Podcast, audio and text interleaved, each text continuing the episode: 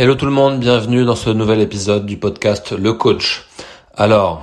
euh, ce matin, je viens d'écrire un petit post sur LinkedIn où euh, je parlais de la dictature du bien-être et je me suis dit que ça pouvait être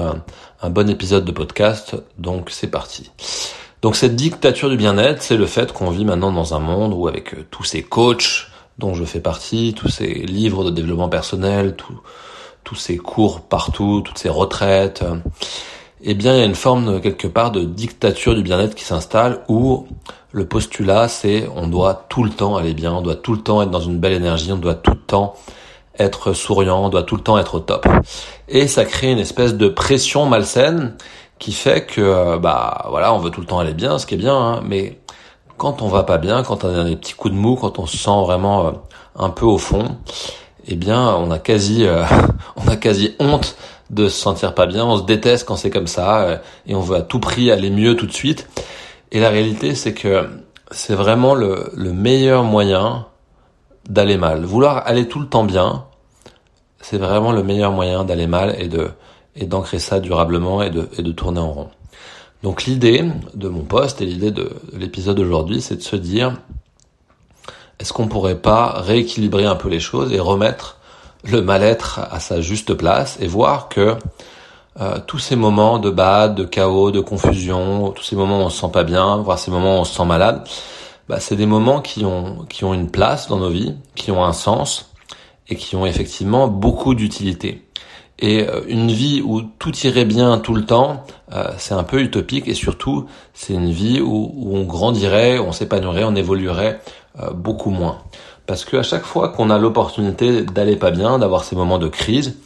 ben en fait, avec du recul, on voit bien que c'est grâce à ces moments de crise que derrière on a des prises de conscience, que derrière on a des, des compréhensions plus profondes de notre vie, de qui on est, de où on veut aller. On a ces, ce que j'appelle ces Eureka moments. Donc c'est vraiment grâce à ces moments de crise, donc euh, vraiment on peut les accueillir avec euh,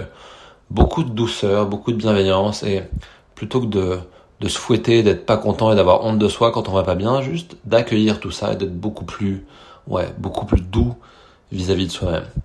Et aussi, et je le vois bien, et pour avoir accompagné des clients qui étaient euh, au top de leur game, au top de leur forme, qui un jour se sont retrouvés euh, à faire un burn-out qui a pas duré un jour, mais des mois et des mois, bah, on se rend bien compte que de pouvoir vivre ce genre d'expérience, même si c'est pas agréable, bah derrière, ça, ça permet notamment de développer une forme de,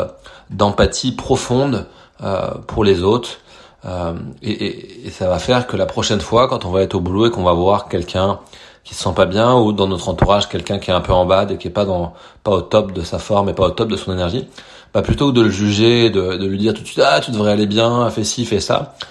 on va pouvoir avoir un peu plus de recul et d'empathie et, de, et du coup au lieu de contribuer à cette dictature, on va pouvoir l'aider à accueillir tout ça et pareil remettre ces moments à leur juste place. Donc il y, a, vraiment beaucoup de beaucoup de bienfaits, beaucoup d'avantages à se sentir pas bien par moment. Ça permet aussi de certainement de de creuser, d'apprendre à, mieux se connaître, d'apprendre à ralentir, de faire les choses différemment. Euh, ça, c'est aussi l'opportunité quand on va pas bien ou quelqu'un va pas bien, bah forcément ça rapproche, ça ça, ça peut permettre de, de, reconnecter, de resserrer les liens avec les gens qu'on aime ou même les gens qu'on n'aime pas. Donc ça a vraiment une utilité et un sens profond. Donc c'est pas que je vous encourage à aller pas bien, mais vraiment je vous j'encourage et je me parle aussi à moi-même dans ces podcasts à à vraiment accueillir ces moments de bad trip et y mettre beaucoup de, de rondeur, de douceur, de présence, d'observation, de curiosité et vous allez voir que la manière dont vous vivez ces moments va être complètement euh, transformée. Et au lieu que ce soit une espèce de souffrance, inconscience dans laquelle on se débat, ça devient un moment de notre vie, un moment euh, naturel dans lequel on va pouvoir vraiment euh, observer et être curieux. Voilà, c'était mon petit message du jour dans ce,